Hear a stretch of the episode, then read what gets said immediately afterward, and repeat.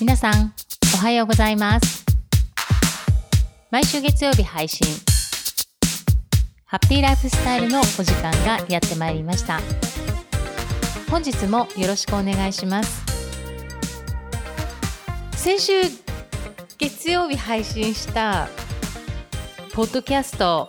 私6月1日と言っていたんですね皆さんお気づきになりました？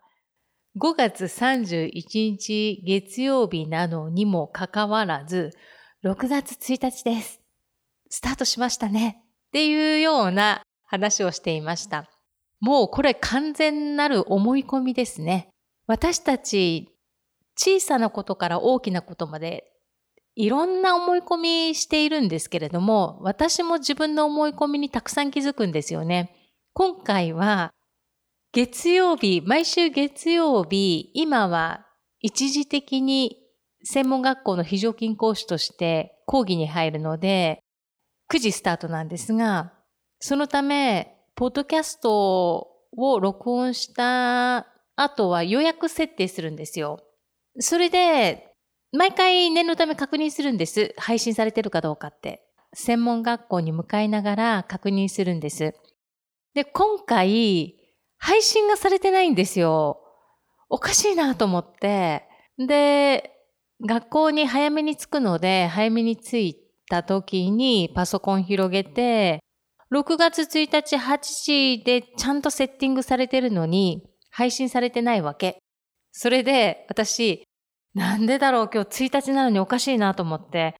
本当は今日講義がないのに、もしかして来てしまったのかもと思ってすごく頭が真っ白になって、もうメールのやり取りを探してですよ。で、それで見ていくと、5月31日月曜日って入ってるんですよ。あれなんか日にち間違ったのかなと思って、結局、それで私があたふたして一人でいろいろ話してたらしくって、あれ今日何日とか、独り言を言ってたんですよ。それを聞いている事務員の女性の方がね、爆笑をして、荒垣先生、もう聞こえてしまいました。もうおかしいです。5月31日ですよって言われて、それで気づいたんです。そうなんですか？私も一瞬、もうこの時私ここにいない、どっかに飛ばされた感覚なんですよ。宇宙まで行った感覚。え、何が起こったの今？みたいなことで。それでようやくいろいろ整理して頭を整理して、そうか、今日は5月31日だったんだ。だから、6月1日の予約配信しても配信がされなかったんだっていうことにいろいろ整理がついて、講義もその日にあるということも確認でき落ち着いたんですが、久々にこんなにびっくりした勘違いは本当に久しぶりですね。うん、何年ぶりだろう。何年ぶりに一回って言っても皆さん驚くかもしれませんけれども、私、そうなんですよね。よく周りから完璧にいろいろやっていそうって言われるんですけれども、皆さん安心してください。完璧な人、この世にはいませんから。私ももう本当に完璧じゃなくって、いろいろチョンボするんですよね。いろいろチョンボします。だから、なんかすごく印象とギャップがあると言われて、たまに、あ、よかった、安心しましたって言われることが非常に多いですね。私そんなに完璧に見えてるのかなと思いながらも、はい。まあそのギャップも楽しんでいただければなと思います。前回、クラブハウスの話したじゃないですか。で、私、直感で動くところがあるので、タイトル見て、あ、この部屋ちょっと入ってみたいなっていうところ、覗いてお話を聞いたりするんですね。で、たまたま、本当に、先週の金曜日、萩原金一さん、金ちゃんが、初、クラハで話しますっていうことで、そのルームに入って、金ちゃんの話を聞いたりとかね、しながら。で、たまたま、イギリス英語のルームがあったんですよ。私、実はもともとすごく英語に興味があって、英語が話せる私になりたいって実は学生の頃とっても思っていたんですね。で、高校卒業後、本当は、本当は留学行きたかったんですが、もうぶっちゃけ私の家庭でね、留学を行かせるような費用はとてもないって私自身も思っていましたし、4人兄弟で、姉も高校卒業後すぐ働いて、で、あと弟妹っていますから、ね、そんな相談することもなく自分で諦めて、で、父親は英語は学んでた方がいいっていう考えはどこかあったらしくって、で、私は、まあ、高校の時に友人に誘われて、基地の中の英会話に行っていたので、そこで2年間、1年間かな、もう日本語が話せない家族の中で、毎週1回なんですけれども、学びに行っていて、ベラベラ話せるとかではないですよ。もう本当に発音の練習からだったんですけれども、そんなことがあり、就職してからも少し通っていたんですよね。別のところに通ったりしながら。それからもう結婚もして30年ぐらい触れることがなく、ただ、ラジオなどで英語を聞くようにはしていました。わかるの？って言われたらわかりません。洋画も見ながら、字幕を読みながらね、耳を鳴らすっていうことはちょこちょこやってたんですが、そんなに上手に話せるっていうことでは正直ありません。が、今回このクラブハウスでイギリス英語っていうところに惹かれて翻訳家の方が招かれてみたいなルームだったので、ちょっと覗いてみようと思って覗いて、で、そのイギリス在住の翻訳家の方、まあ、いろんな方の通訳で活躍されていらっしゃる方の、方のようなんですが、それで、その先生が無料が無料レッスンありますっていうことのお話があったので、希望する方は DM くださいって言われたので、もうすぐ DM 送ったんですね。インスタグラムで。まあそんな今から通訳をやりたいとかはなく、ただ聞けるようになったり、話ができるようになったり、字幕見ないで映画が見れるようになったらいいなって思っているっていうところではあるんですけれども、それで全く本当にゼロの状態ではありますが、無料レッスン大丈夫ですか？私受けてもっていうことでメッセージを送ったら、もう初心者の方でも誰でもいいですっていうことだったので、もう思い切って飛び込むように受けてみました。そこで感想なんですが、1時間ぐらいで無料レッスン終わるかなと思ったら先生本当に温かい方で、結構な時間レッスンしていただいたんですよ。で、オランダ在住の方、日本人でね、オランダ在住の方も参加されていて、もうお一人かな若い子、女の子も参加していて、で、アットホームな感じで進めていったんですけれども、リスニング、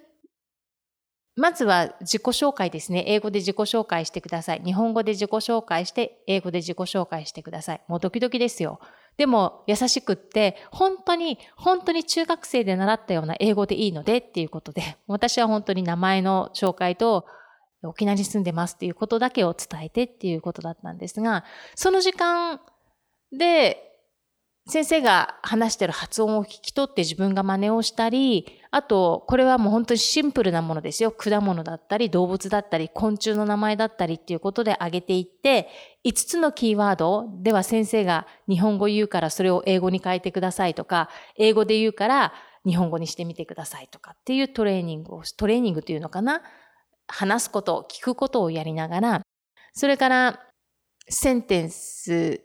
2つのキーワードの言葉が入っている英語だったり、あとは単位100万とか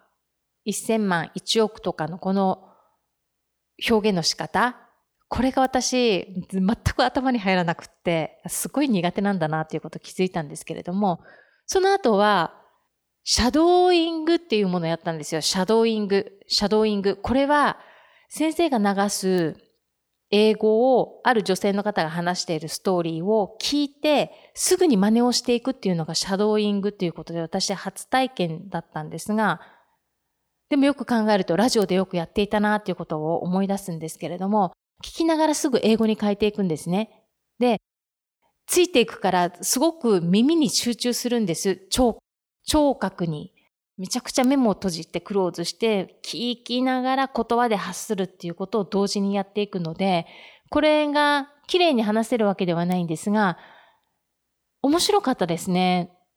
シャドーイング。皆さんやってみてください。で、先生が流した英語を聞き取りながらすぐ言葉に変えていくんです。真似をしていくんですけれども、それを実際、ドライブレコーダーに、ドライブレコーダーじゃない、レコーディング録音をして先生に送るっていうことをやるんですけれども、1分ぐらいのお話なんですけれどもね、これを録音して送るということをやりました。で、自分で録音したのを聞くのも恥ずかしくって聞いてなかったんですけれども、今日聞いたら、なんとなく話してるように聞こえました。あの、言葉はちゃんと聞き取れないですよ。あ、なんか英語みたいの喋ってる。あ、英語みたいに聞こえるなっていうぐらいなんですけれども、この時間で一番何を感じたかというと、えっと、違う脳を使ってるなっていう感覚がありましたね。メモをもするんですけれども、先生が話をするのを覚えてっていうことも重視してされていたので、必死に聴覚研ぎ澄まして話を聞いて脳にインプットしてそれを言葉でアウトプットするっていうことをやっていったんですけれども、もちろん完璧にできるわけではないです。本当にトライしながら。でも先生はチャレンジするっていうことを聞こうとするっていう気持ちがすごく大事なんですっておっしゃっていて、で、記憶力も良くなるし、違う脳を使うから脳が必ず活性化されるから、英語学ぶこといいですよっておっしゃっていたんですね。本当に思いました。一生懸命聞こうとするから記憶に残っているんですよ。で、口に出して発音を確認したりするから、なんかね、